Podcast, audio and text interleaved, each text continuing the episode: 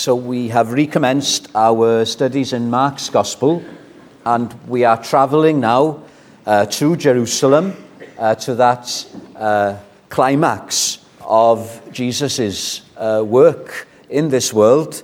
And uh, we are looking at the section uh, that was read, but if you want a verse, it's verse 45. very well known words, verse 45 in Mark chapter 10. For even the Son of Man did not come to be served, but to serve, and to give his life a ransom for many. I think that's one of my favourite summaries of the gospel of Jesus Christ. Now, what caused Jesus to make this astounding statement about himself and his work? Well, it all arose out of an argument that occurred between the disciples. Now, the disciples of Jesus Christ weren't um, perfect. Uh, we tend to think, don't we, uh, of Christians as without blemish in the wrong sense. Oh no, the disciples were just people like you and I are. And uh, they were arguing over who would be greatest in the kingdom. So Jesus Christ, three times now, has taught his disciples that they're going to Jerusalem and he's going to be betrayed and put to death, and then on the third day he's going to rise again. Three times he's taught them about that. Do you know what a good teacher has to do? I used to be a teacher. I didn't survive. I was four years a teacher. What you're supposed to do if you're a teacher is explain something, and then you see that glazed look in people's eyes. So, what you do is explain it again, but in a different way, and you still see that glazed look. And then you explain it one more time in a slightly different way. And that's what the Lord Jesus Christ, the greatest of teachers, has been doing. And after the third time, at least James and John understood that he was going to suffer and then enter his glory and come back. And what they ask him, that's what we had in the reading, is when he returns in his kingdom with all the pomp and the circumstance, that they will be granted a place at the high table, one on his left, the other on his right hand. And he looks at them and he's basically saying, You don't know what you're asking. You still haven't got it. And he says, I haven't come to be served. You're still thinking like the world thinks about greatness. Oh no, I haven't come to be served, but to serve. So let's look at this statement. And I've got three things to say about it. The first is this the title that Jesus uses for himself the Son of Man. Now, a title is an important thing. Uh, I've never understood my title. Uh, the, the, word reverend, I, I don't get it. Uh, but I don't want to talk about reverence this morning. This title, the Son of Man. If you were in the Bible study on Monday, Howell George uh, explained this uh, in an excellent way. So I feel as if I'm uh, stealing, Howell, some of your stuff. The Son of Man.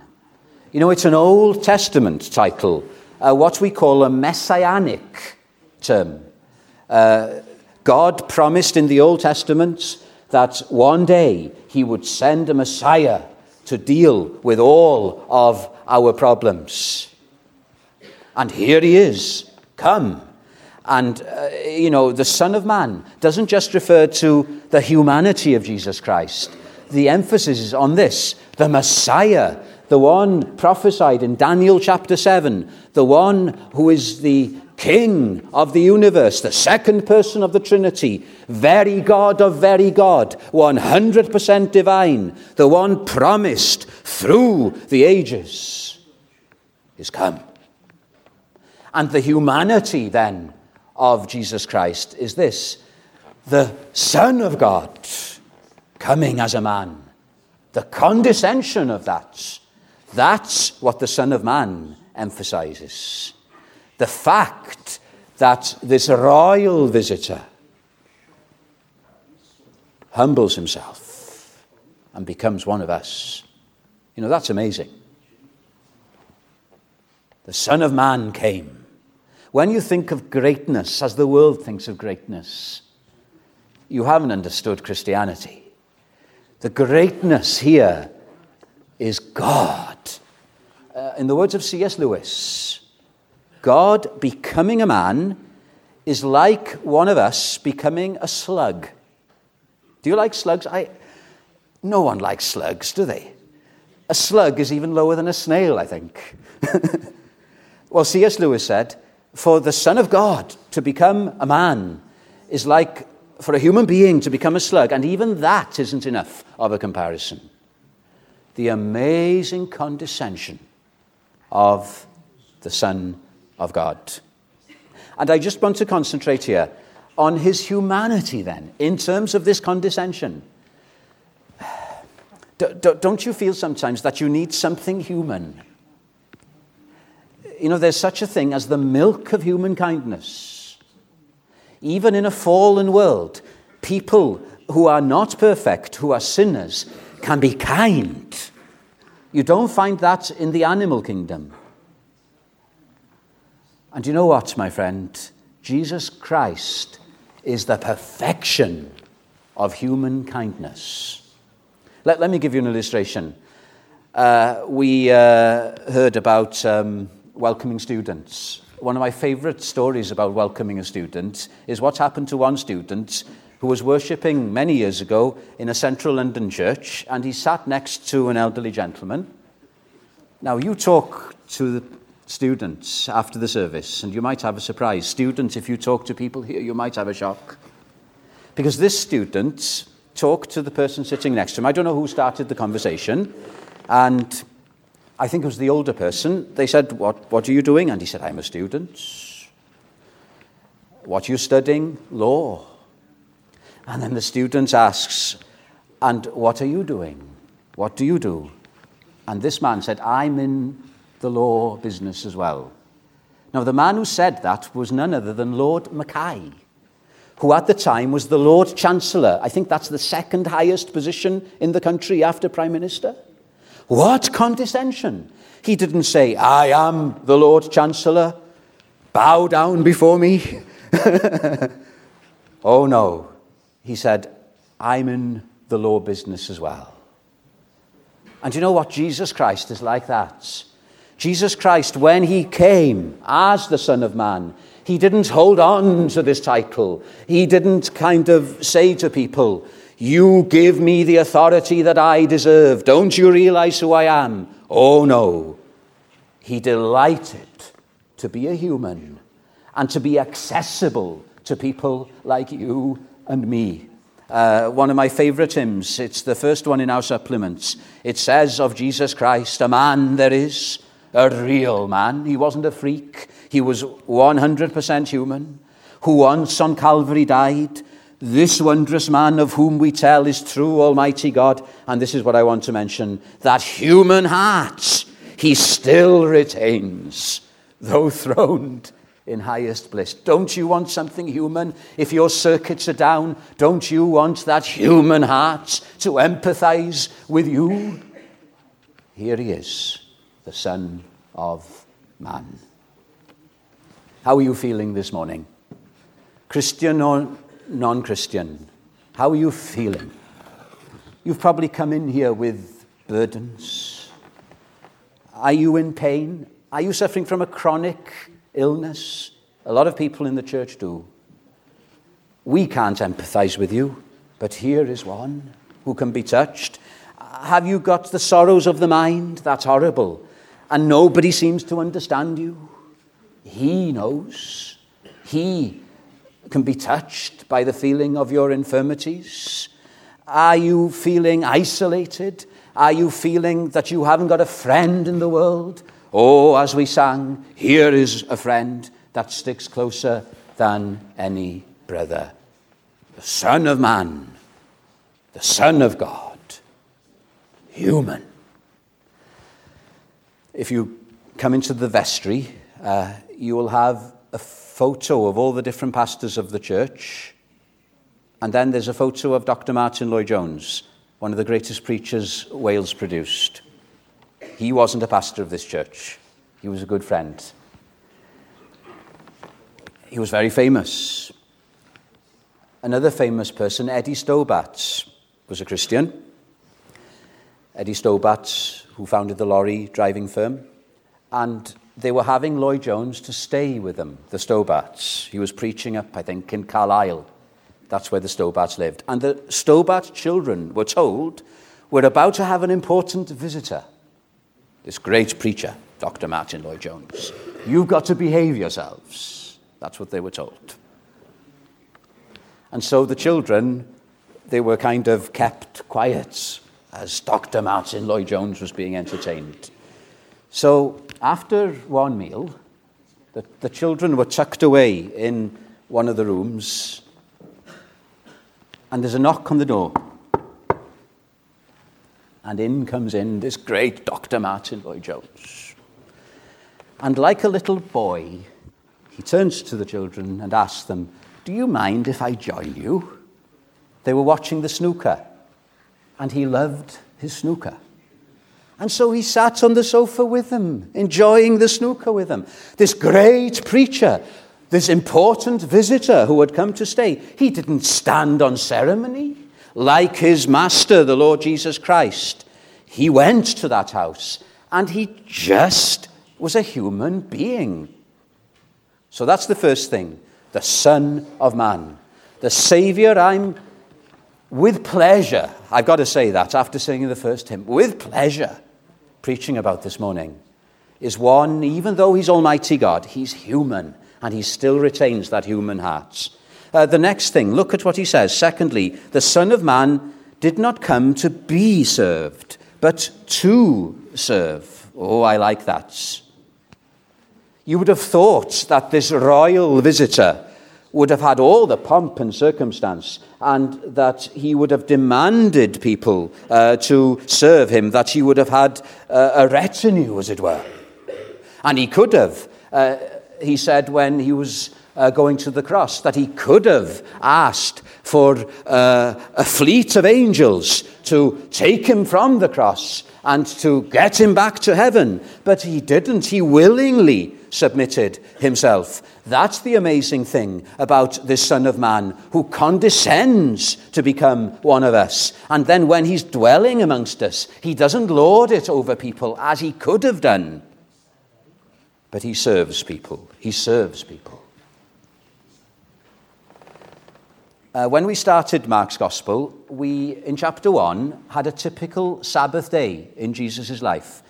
You, you know, when you spend time with a person, it's only then that you get to know a person. You know what I mean? When you spend several weeks and months with a person, as these disciples had done, you begin to realize what they're really like. You know, that there are people who were considered nobodies, but after spending time with them, I realized they were spiritual giants. I think Jesus Christ would have been like that to perfection. Let me mention one of his first Sabbaths. We came across it in Mark 1, just to emphasize what we're getting at. James and John would have seen this in Jesus Christ. What did Jesus do in his first Sabbath? Well, he preached. He was a great preacher.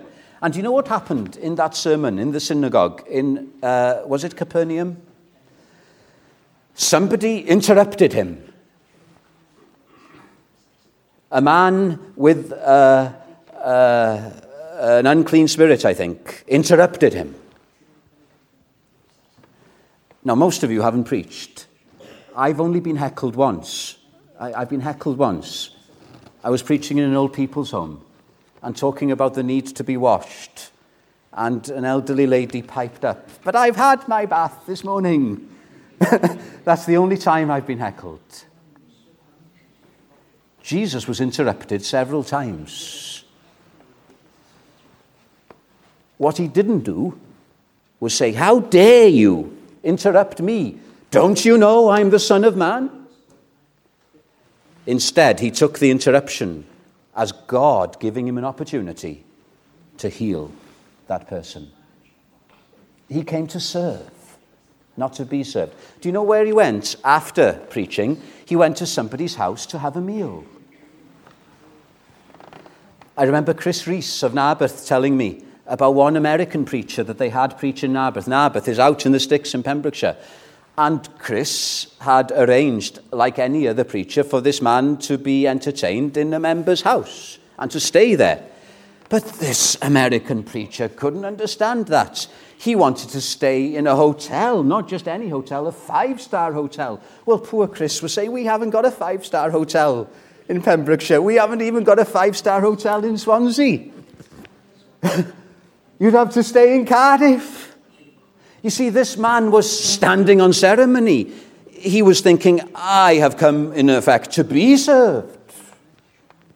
Oh, Jesus Christ wasn't like that. After preaching in that synagogue in Capernaum, do you know where he had his meal? Not in a five star hotel. I was in Capernaum a few months ago. Have you ever been to Capernaum? Nazareth is a big place. Capernaum is tiny. It's, it's really nowhere. And yet Jesus Christ was happy to preach in Capernaum. Oh, we are sometimes asked, aren't we, uh, those of us who preach, are you okay coming to us? Uh, I sometimes preach in Tregaron, and the people there ask me, Are you okay coming to just a small group of people like us if you're pastoring a large church in Cardiff? Of course, I'm delighted to come to you because my master delighted to preach in Capernaum, this small place, and he was delighted to stay in Peter's house. I saw Peter's house, it's smaller than a cottage. He stayed there. And do you know what happened there? The crowds thronged because they wanted to be healed. They'd heard about the miracle that had taken place. Oh, I'm sure the disciples wanted to keep them away, but Jesus didn't say, Oh, I need to rest. I don't want to be interrupted. No, no. He was willingly available to them. The Son of Man did not come to be served, but to serve. A little later on, after Mark 10, don't we read about him doing the most menial of tasks? We just read about it and take it for granted. But when they went to celebrate the Passover, the Last Supper as it became, when they went into the house, you know what would happen in the Middle East? It, I think it still happens uh, occasionally. Uh, because the roads are so dusty and you're wearing sandals, uh, the servant in the house would wash the guests' feet. And when they went to this room to keep the Passover, there was no servant. And you can imagine, can't you, the disciples thinking in their minds, who's going to do that task? I'm not going to do it. That's below me. And imagine not just their surprise, but dare I say their shock when it's their master who takes the towel and goes to the bowl and fetches it and washes their feet. Have you seen that um, documentary about um, President Putin's Russia? And you get this clip of Putin uh, walking through the Kremlin and all these rooms, these great chambers, and all these big doors uh, and what you can see is the poor servants. As Putin is walking through each room, you can just see the servants opening the door. So Putin doesn't have to touch anything. Do you know what I was reminded of watching that? Do, do you want to serve Jesus Christ? I know I'm meant to be preaching a gospel to unbelievers, but this gospel is to us as Christians. Do you really want to follow Jesus Christ? Do, Maybe you want to have the top place on the table. Maybe you want to be the one up front. If you really want to follow this Jesus Christ, are you happy to be the servant who's opening the door? Are you happy for that? Be- before I became a pastor, do you know what my job was in the Welsh Evangelical Church down the road? I was the one welcoming people at the door. And the word of the psalm comes to mind I'd rather be a doorkeeper in the house of God. Ah, are you satisfied doing the most menial of tasks if you're doing it to the Lord Jesus Christ? Because He, the Son of Man, when He came in His condescension, He was happy to get His hands dirty and even to wash His disciples' feet. Um, sometimes people ask me um, if I'm the pastor, and I never know what to say because the word pastor I, I'm not used to. In Welsh, we call the person leading the church the gweinidog, and in English it means the minister. And in a way, that talks about what my attitude and what our attitude as Christians should be. We're here to minister to one another not to lord it over one another. Isn't it tragic when you hear of Christians trying to control other Christians? I know of small chapels in Wales, and you've got people with their own little fiefdoms. It's pathetic. We shouldn't be trying to control one another. We shouldn't be trying to lord it over one another because our master wasn't like that. We should be asking one another instead, How can I help you? How can I serve you? I remember um, hearing from John Stott, another great preacher who's gone to glory now, how he was once uh, assigned a chaplain. He was an Anglican minister, so he was assigned a chaplain to the Queen. Imagine that. And it was either Balmoral or um, another of the royal homes that he was attending a barbecue at. And the members of the royal family, they cook the barbecue. I think the Duke of Edinburgh does the sausages for the hot dogs. And then something was dropped on the floor. And John starts, hurries, uh, goes on his knees to try and clear it. But the Queen comes. And she gets on her knees and says, No, no, no, you don't do that. I'll clean it up. Isn't that amazing? It's no less amazing than the King of Kings coming and going on his knees, serving these disciples. Now, I must hurry up. My third point. Supremely, he humbled himself by going to the cross. For even the Son of Man did not come to be served, but to serve and to give his life a ransom for many. Let me just go through these terms very quickly the word ransom. That's what was happening on the cross. What's a ransom? We're all familiar, aren't we, with the term a ransom being paid? Maybe somebody has been kidnapped and they're being held captive, and uh, a ransom is demanded, a payment, and on the payment of that ransom, those who are captive are released. And that's what happened on the cross of Jesus Christ. Uh, why is this world in the state it's in? It's because we're uh, captive where we are captive to our sin. We're captive to the devil.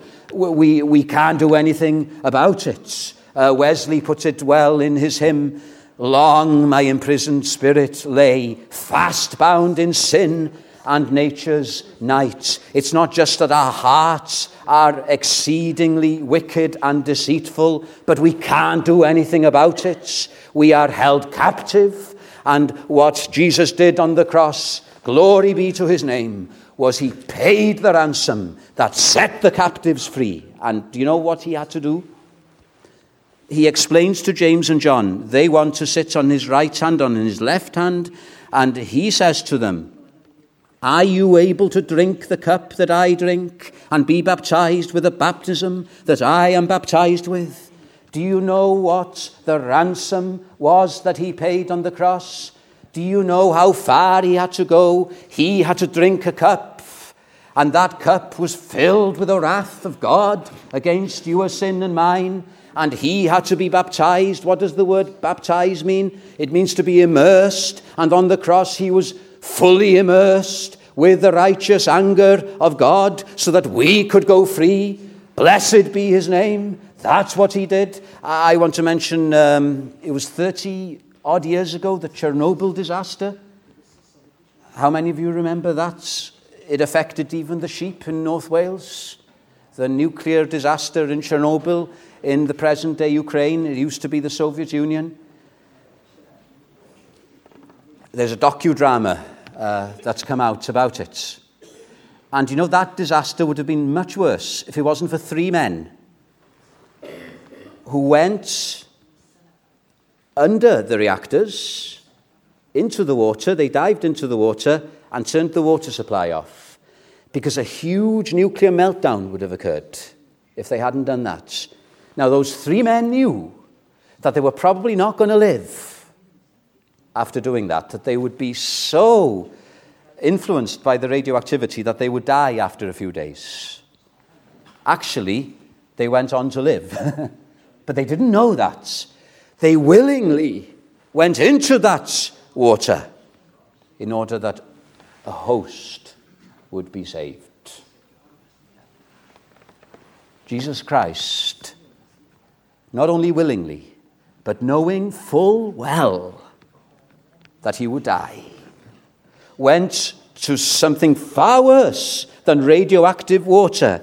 He went to that cross and he was immersed with something far worse the wrath of God. We can't fully take it in, can we? Uh, hell, that's the wrath of God. Hell is for eternity because we've offended an eternal God. But imagine that hell, that eternal hell, condensed for three hours. That's what he had to suffer. And think of one person suffering the wrath of God for eternity. Think of billions upon billions of people suffering the wrath of God for eternity. And think of that being condensed for three hours. That's what Jesus Christ, the Son of Man, suffered on that cross for you and for me.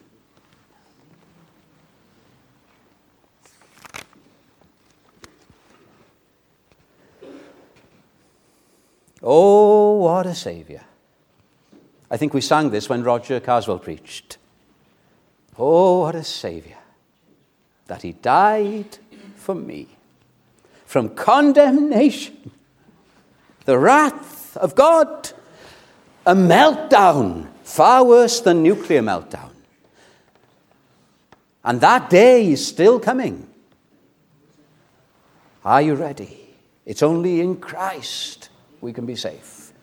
From condemnation, he has made me free. How can I be saved? He that believeth on the Son, saith he, hath everlasting life. Do we believe on him? Or have we bowed the knee to Jesus? Have we uh, seen it? What these disciples couldn't get their minds around that the Son of Man has come in order to be our ransom, and that He's paid the price, and we can go free if we are trusting in Him. Oh, we're free. We're free to serve Him. We're freed from the control of others. The church isn't a cult. The church is a place for free men, women, and children. Our only authority is the Word of God. Wonderful.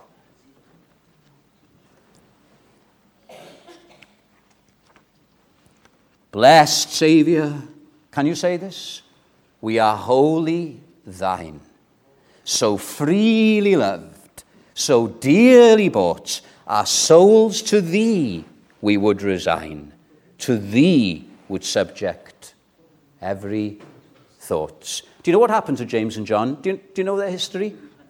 James became a leader. Well, they both became leaders in the church. James was one of the leaders in the Jerusalem church, and early on in the book of Acts, he was executed uh, by King Herod. Sudden death, sudden glory. John, however, lived to a ripe old age. He was known as John the Aged, or was that Paul the Aged? I can't remember. But he, he, lived well into his 80s. But for much of his life, he was an outcast. He was sent, uh, where he wrote Revelation, to the Isle of Patmos. Suffered for Jesus Christ. But for James and John, their pathway to glory was through suffering. That's the pattern. If you become a Christian, if you bow the knee, if you resign to Jesus Christ as your Lord and Savior, it's not going to be a bed of roses. It's through suffering that we enter into the glory of the kingdom. But this is what I want to say. In that suffering, we experience His nearness. And that, my friend, is better than what all the world can offer us. Isn't that true, Christian? Let me close as we come to the Lord's table. Count Zinzendorf, I love that name, don't you? Count Zinzendorf. He wrote many hymns. He lived two, three hundred years ago, a Moravian Christian. Do you know how he was saved? As a young man, maybe even younger, teenager, he saw a picture of Jesus Christ on the cross. And underneath the picture were the words, I have done this for you. I have done this for you. What will you do for me? What will you do for me? We're not saved by what we do, it's what Jesus has done. 100% that saves. But no one that is a true Christian can remain the same. What are you doing for Jesus Christ if you are saved? Love so amazing, so divine, demands my soul, my life, my all. For his name's sake. Amen.